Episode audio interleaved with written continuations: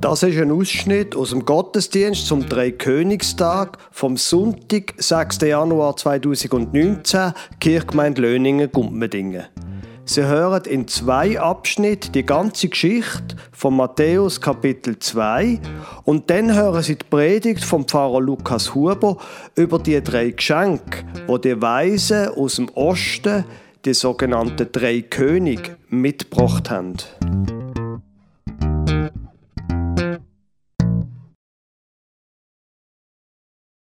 Was?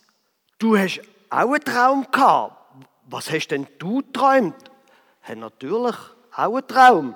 Ja, was hast denn du geträumt?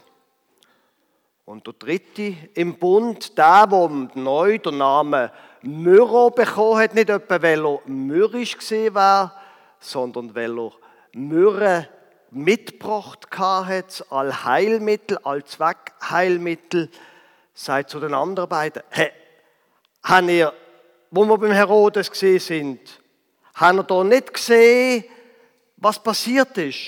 Er ist ja ganz freundlich geblieben im Gesicht, aber innerlich, da hat man doch gemerkt, wie etwas wie explodiert ist. Haben ihr das nicht gesehen? Ja gut, du hast schon recht. Aber ich meine, ja, ein Herodes, das versteht auch nichts, der checkt ja gar nichts. Das ist halt ein, ein König von Roms Gnaden, oder? Wo wir gekommen sind und gesagt wegen einem König, genau, hat er natürlich von nichts gewusst. Und zuerst hätte er da müssen seine, seine Leute holen, die, die wirklich draus gekommen sind, die von da. Und die haben ihm dann halt können sagen, Bethlehem, ja, du hast recht. Aber gell, angehen, das hätte er dann nicht wollen. Da hat er gedacht, wir, so, die Ausländer, die sollen einmal schauen, gell? so einem Stern folgen. Das ist halt schon ein bisschen esoterisch. Ja, das ist wahr. Aber jetzt, jetzt glaube ich, oder der Traum hat doch gesagt, wir sollen einen anderen Weg nehmen. Ich meine, ich verstand es ja schon. Stall haben wir gesehen. Aber wo ich dort reingegangen bin, mit meinem Geschenk, mit, mit dem Gold. Und als ich den neuen König gesehen habe, da habe ich gemerkt, das Gold, was ist das im Verhältnis zu dem neuen König? Da hast du recht. Jetzt, wo du sagst, ich mit dem Weihrauch, wo ich dort war, bei der Weihrauch, wo einen noch zu Gott bringt, und dann in dem Stall, wo ich eh ein bisschen nicht so fein schmeckt, wo ich da gesehen habe, ist der ganze Duft vom Weihrauch wie klein erschienen im Angesicht von dem großen Gott. Hört jetzt auf, kommt. Wir müssen jetzt alles packen. Wir müssen jetzt gehen. Einen anderen Weg suchen, nicht über Jerusalem. Ich weiß ja auch nicht, zu was das der Herodes noch alles feig wäre. Kommt jetzt, macht euch parat. Maria, Maria, stand auf. Wir müssen, wir müssen gehen. Schau, ein Engel ist gekommen. Wir müssen flüchten, Maria. Was flüchten? Schon wieder, schon zum zweiten Mal. Also, das erste Mal ist ja nicht eine Flucht Das ist wegen der Steuer. Bin ich schwanger oder du? Jo, ganz ruhig. Ich weiß es. Los, sorry, es ist der gleiche Engel der gleiche, der gekommen ist und gesagt hat, ich soll dich doch heiraten. Du kannst dich erinnern. Und er hat gesagt, wir müssen gehen. Der Herodes, der Herodes wird unser kind, unserem Kind etwas antun. Du hast doch gehört von den, von den weisen Männern, dass sie beim Herodes gesehen sind. Ja, aber hört denn das nie mehr auf? Wieso wird er denn etwas antun? Ja, eben, weißt du, König. Ja, aber Josef, das ist doch ein ganz anderer König als der Herodes. Ja, toll. Und dann kommt er, und dann, was willst du sagen, wenn er mit seinen Todesschwadronen kommt? Hä? Bevor du kannst guten Tag sagen, bring es um. Komm jetzt, stand auf, wir müssen gehen. Und so gehen die beiden junge Menschen zusammen mit ihrem Sohn Jesus über die Grenze nach Ägypten und leben dort als Asylanten mehrere Jahre. Nach etwa zwei Jahren ist der Herodes ganz qualvoll am Krebs gestorben und der gleiche Engel kommt wieder zum Josef und sagt dem Josef, du kannst wieder zurück. Der Mann, wo eurem Sohn nach dem Tod trachtet, ist gestorben. Und so sind sie zurück. Aber wo sie dann an der Grenze gehört haben, dass der Sohn vom Herodes neuer König geworden ist, hat der Josef Angst bekommen. Und der gleiche Engel ist wiedergekommen und hat ihm gesagt, also komm, dann gang in den Norden, nach Galiläa, weiter weg, nach Nazareth. Und dort ist Jesus dann aufgewachsen. Der Predigtext, der von der Predigtextordnung für heute vorgeschlagen wird, steht in Matthäus Evangelium im Kapitel 2. Sie werden merken, dass Sie das schon gehört haben. Da Jesus geboren war zu Bethlehem in Judäa zur Zeit des Königs Herodes, siehe, da kamen Weise aus dem Morgenland nach Jerusalem und sprachen, wo ist der neugeborene König der Juden? Wir haben seinen Stern aufgehen sehen und sind gekommen, ihn anzubeten. Als das der König Herodes hörte, erschrak er und mit ihm ganz Jerusalem. Und er ließ zusammenkommen alle hohen Priester und Schriftgelehrten des Volkes und erforschte von ihnen, wo der Christus geboren werden sollte. Und sie sagten ihm, in Bethlehem, in Judäa, denn so steht geschrieben durch den Propheten, und du, Bethlehem, im Lande Juda, du bist mitnichten die kleinste unter den Fürsten Judas, denn aus dir wird kommen der Fürst, der mein Volk Israel weiden soll. Da rief Herodes die Weisen heimlich zu sich und erkundete genau von ihnen, wann der Stern erschienen wäre. Und schickte sie nach Bethlehem und sprach, zieht hin und forscht fleißig nach dem Kindlein. Und wenn ihr's findet, so sagt mir's wieder, dass auch ich komme und es anbete. Als sie nun den König gehört hatten, zogen sie hin. Und siehe, der Stern, den sie hatten aufgehen sehen, ging vor ihnen her, bis er über dem Ort stand, wo das Kindlein war. Da sie den Stern sahen, wurden sie hoch erfreut und gingen in das Haus und sahen das Kindlein mit Maria, seiner Mutter, und fielen nieder und beteten es an und taten ihre Schätze auf und schenkten ihm Gold, Weihrauch und Myrrhe. Und da ihnen im Traum befohlen wurde, nicht wieder zu Herodes zurückzukehren, zogen sie auf einem anderen Weg wieder in ihr Land.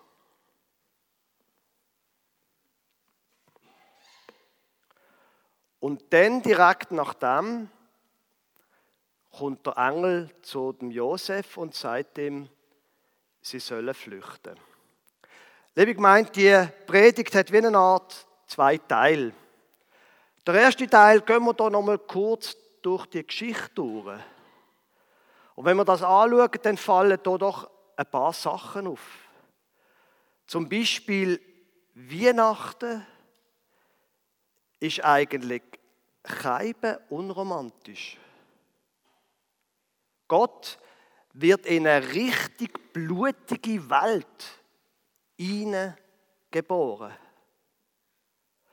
Alle Buben, die zweijährig und jünger sind, von Bethlehem hat der Herodes umbringen lassen. Und weil sie es dann gründlich machen alle von der ganzen Umgebung. Gott wird in eine richtig blutige Welt hineingeboren. Da ist nichts romantisch dran. Und das ist wichtig, glaube ich, weil wenn das damals so war, dann kann das vielleicht auch für uns stimmen. Wenn es mal bei uns wirklich schief läuft, wenn Katastrophen passieren, Sachen, wo wir nicht einmal hätten uns können einfallen lassen selber, dann ist das genau die Welt und das Leben, wo Gott selber ihnen geboren wird. Gott weiß, um was es geht, wenn man wirklich schlimme Sachen im Leben erlebt. Und Gott offensichtlich verschont uns nicht vor dem.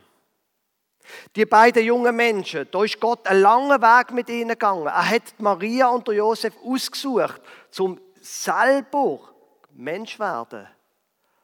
Und er verschont sie nicht vor dem, dass sie zuerst hochschwanger, ohne Auto, 160 Kilometer gehen und dass sie nachher flüchten müssen.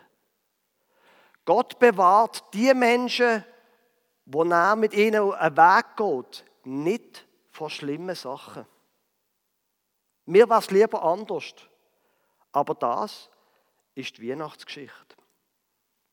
Aber das hat noch einen dritten Aspekt und das bildet dann quasi wie die Brücke zum zweiten Teil der Predigt.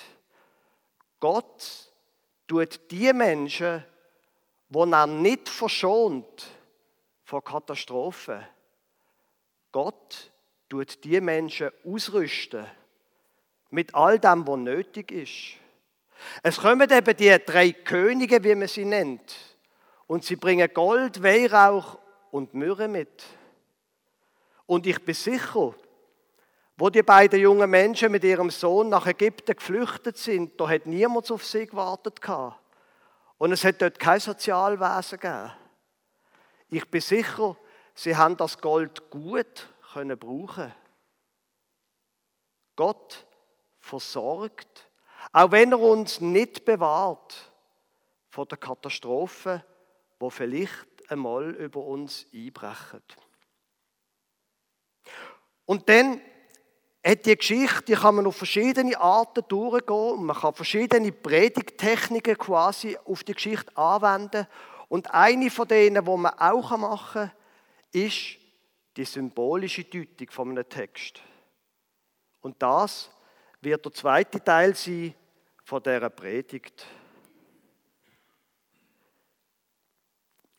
Da sie den Stern sahen, wurden sie hoch erfreut und gingen in das Haus und sahen das Kindlein mit Maria, seiner Mutter, und fielen nieder und beteten es an und taten ihre Schätze auf und schenkten ihm Gold, Weihrauch und Myrrhe. Das steht ziemlich am Anfang vom Matthäus-Evangelium. Und der Matthäus hat sich genau überlegt, was er erzählt. Und er hat sich genau überlegt, wie dass er die Geschichte einbetten in die große Geschichte, wo Gott mit der Schöpfung angefangen hat und wo er irgendwann wird zu Ende bringen. Und die drei Weisen, die bringen als erstes Gold. Gold, klar, wir denken heute eher, wenn wir Gold hören, an die Nationalbank oder so etwas. Aber Gold, das ist das gesehen, was ein König hat. Und Sie werden jetzt merken, ich deute die drei Sachen, wo Sie hier mitbringen, auf Gott. Und Gott, so wie er in der Bibel erzählt wird, wie er in der Bibel präsentiert wird, das ist ein König. Wir im 21. Jahrhundert, wir kennen ja keine König mehr, einmal nicht in der Schweiz. Wir wissen von einem Bundespräsident, der jedes Jahr wechselt und wo im Grunde genommen nur eine repräsentative Funktion hat, wo wie der Latiner würde sagen, primus inter pares ist, also der erste von mehreren, von gleichwertigen. Er übt einfach eine Funktion aus, nämlich die vom Bundespräsident für ein Jahr. Aber damals in der Bibel, zu dieser ganzen Zeit, da hat es keine Demokratie gegeben. Da hat es nur absolutistische Könige gegeben. Und genau mit dem Bild vom König wird Gott beschrieben. Gott, so wie es die Bibel beschreibt, ist nicht ein alter Mann mit einem grauen Bart, der zuschaut und sagt, ja, ja, ihr macht das schon gut. Das ist ein Bild von uns modernen Menschen, von Gott. Die Bibel aber, und das kommt natürlich immer darauf an, ob man der Bibel will glauben. Die Bibel schildert Gott als autoritären König. Als einer, wo zum Beispiel Gesetz gibt, und zwar absolute Gesetz, wo nicht sagt, da hätte ich euch jetzt noch zehn Empfehlungen, wenn es euch gerade passt, dann macht doch das. Sondern Gott, wo Gebot gibt. Und, und das ist für uns, ich gebe es zu, fast noch schwieriger und schwerer zu verstehen und zu akzeptieren. Gott im Alten Testament und Jesus und die ganze Zeit hat nichts anderes gehabt als das, was wir als Testament nennen. Gott, der absolutistische König, ist wütig über die Ungerechtigkeit von dieser Welt. Es ist ihm nicht egal, was die Leute machen. Und er zieht sie zur Rechenschaft. Das Alte Testament ist voll von blutigen Geschichten, wie Gott Ungerechtigkeit bestraft. Und natürlich ist mir das unangenehm manchmal, die Geschichte. Und wenn Sie es im Alten Testament lesen, Ihnen vielleicht auch. Aber sorry, so schildert Gott, schildert die Bibel Gott. Es gibt blutige Geschichten, wie Gott den Ungehorsam der Leute bestraft. Gott ist verrückt über die Ungerechtigkeit von dieser Welt heute noch. Er hat das auch nicht gut gefunden mit dem Mord in Bethlehem. Er findet es nicht gut, wie wir mit seiner Schöpfung umgehen. Gott ist ein absolutistischer Herrscher, der einmal wird Menschen zur Rechenschaft ziehen. So präsentiert die Bibel Gott. Und gleichzeitig ist es der Gott, der versorgt. Gleichzeitig ist es der Gott, der Gold mitgibt auf die Flucht. Und gleichzeitig ist es der Gott, der nicht nur das Gold gibt, sondern auch der Weihrauch. Weihrauch, das ist ein ein fein, fein schmeckender Duft, wenn man es anzündet. Meine Frau und ich sind etwa vor 20 Jahren oder so einmal auf dem Jakobsweg, mit dem Velo allerdings, auf dem Jakobsweg gewesen. Und wir sind dann gerade am Peter- und Paul-Tag in Santiago de Compostela gesehen, in der Kathedrale dort. Und die haben einen unglaublichen Brauch dort. Die haben eine sogenannte Bota Fumeiro. Das ist so ein großer Behälter, etwa 1,60 Meter groß 50 Kilo schwer. Und der große Kessel, da ist mit einem Seil oben in der Mitte der Kirche angebracht. Und dann tun sie den Botafumeiro durch die Kirche schwingen, durchs Querschiff. Mit 50 Kilo gerade quer über die Köpfe der Leute etwa mit 50 oder 60 Kilometer pro Stunde schwingt der Botafumeira hin und Sie können sich vorstellen, wenn dort drinnen etwas brennt, wie das schmeckt dort drinnen. Wenn man rauskommt, ist man halb beduselt. Weihrauch ist ein Wohlgeruch, wo mit Gott verbunden ist, schon im Alten Testament. Weihrauch zieht ein wie eine Art zu Gott. Weihrauch ist etwas, was man braucht beim Opferdienst. Weihrauch zieht einen zu Gott. Der Weihrauch wird gebraucht bei den Opfern. Im Alten Testament hat man jeden Tag Opfer gebracht, einmal in den Zeiten, wo sie selbstständig sind. Und der Weihrauch hat man auch angezündet neben den Opfertieren Nicht zuletzt hat man den Weihrauch gebraucht, um auch die Düfte von diesen Opfern zu überdecken. Und man hat dort zum Teil ganze Tiere geopfert, ganze Rinder und Ochsen. Sie können sich vorstellen, wenn man ganze Tiere opfert, wie das schmeckt. Und in der Bibel gibt es Dutzende und Dutzende von Kapiteln, wo über das Opfern redet. Und Opfer sind religionsgeschichtlich immer ein Zeichen gewesen, dass man Gott um etwas bittet. Dass man irgendwie Gott mit einem großen Opfer probiert, gnädig zu stimmen. Das ist ja so weit gegangen, dass wenn Menschen in der Antike in Not sind, dass sie zum Teil ihre eigenen Kinder geopfert haben, zum Gott gnädig stimmen in einer schlimmen Situation. In Israel sind Menschenopfer immer verboten gewesen. Und man hat stellvertretend dafür Tier genommen. Und es hat verschiedene Opfer gegeben. Die einen, die wirklich in einer schwierigen Situation um Gnade bittet haben. Aber die, die noch viel wichtiger sind, sind die Opfer, die probiert haben, in irgendeiner Weise mit der Schuld vom Mensch zu Gang zu kommen.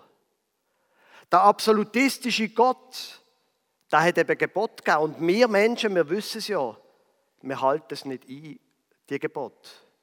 Und darum werden wir schuldig an ihm. Und darum braucht es die Opfer. In diesen Opfer wird Gott um Vergebung bittet. Und stellvertretend für uns, für die Menschen, stirbt ein Tier. Das ist für uns Menschen aus dem 21. Jahrhundert nochmal ein sehr fremder Gedanke. Aber es ist das Wesen vom Opfer im Alten Testament. Dass wir Menschen nicht so sind, wie wir sein sollten. Dass das Gott ernst nimmt und dass er wütig ist und zornig ist über die Ungerechtigkeit. Und dass mit dem Opfer Gott um Vergebung bittet wird und er auch vergibt. Und die drei, oder wie, auch, wie viele Weisen auch immer dass es gesehen sind, bringen Weihrauch, wo, Gott, wo zum Opfer gehört. Weil da Jesus, so wie es nachher weiter im Matthäusevangelium geschildert wird, das endgültige Opfer ist, wo uns Menschen mit Gott versöhnt. Das steht schon ganz am Anfang von dem Evangelium. Und es ist darum völlig logisch, dass die Christen sehr schnell keine Opfer mehr, keine Tieropfer mehr dargebracht haben. Weil da Jesus, so wie es zum Beispiel das Matthäusevangelium schildert, gekommen ist, zum letzte endgültige Opfer sein, das uns mit Gott versöhnt. Und dann kommt noch die Myrrhe der dritte Teil von dem, wo die Könige in Anführungszeichen bringen. Myrrhe, die hat man im alten Ägypten gebraucht, zum Menschen einbalsamieren. Aber Myrrhe hat man auch zusammen mit Aloe verwendet, später im Judentum, zum Menschen salben, bevor man sie ins Grab gelegt hat, zum Tote salben.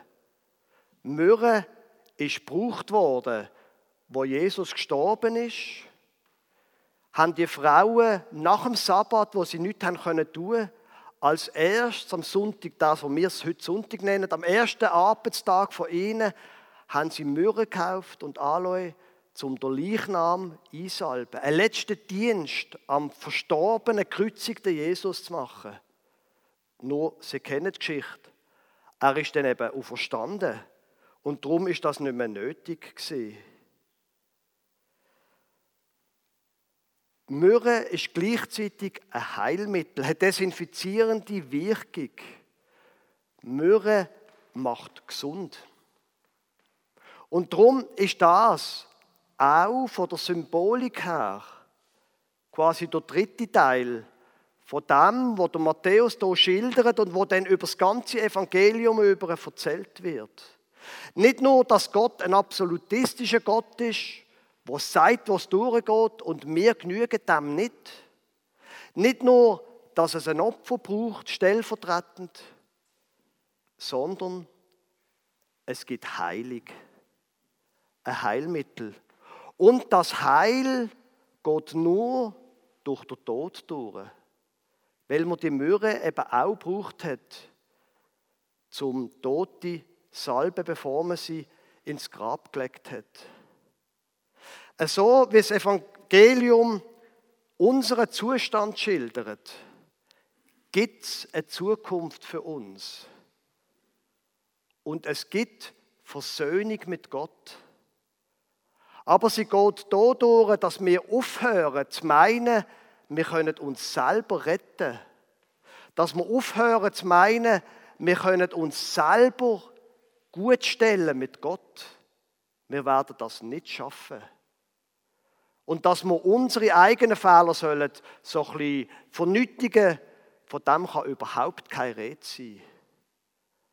Aber es gibt Heilig und es gibt Heil, wenn die Bibel recht hat. Nämlich dann, wenn wir an das glauben, dass der Jesus, wo da als kleines Kind eine kleine Geschichte erzählt wird, dass da Jesus stellvertretend für uns alle Last und unsere Fehler treibt hat. Und dass er uns versorgt mit allem, was wir nötig haben. Auf der einen Seite, dass er sich mit uns gut stellt wieder. Wir wieder Zugang haben zu ihm. Und auf der anderen Seite, dass er uns versorgt in allem Schwierigen, wo uns in unserem Leben betrifft, dass er uns versorgt mit allem, was wir nötig haben. Amen.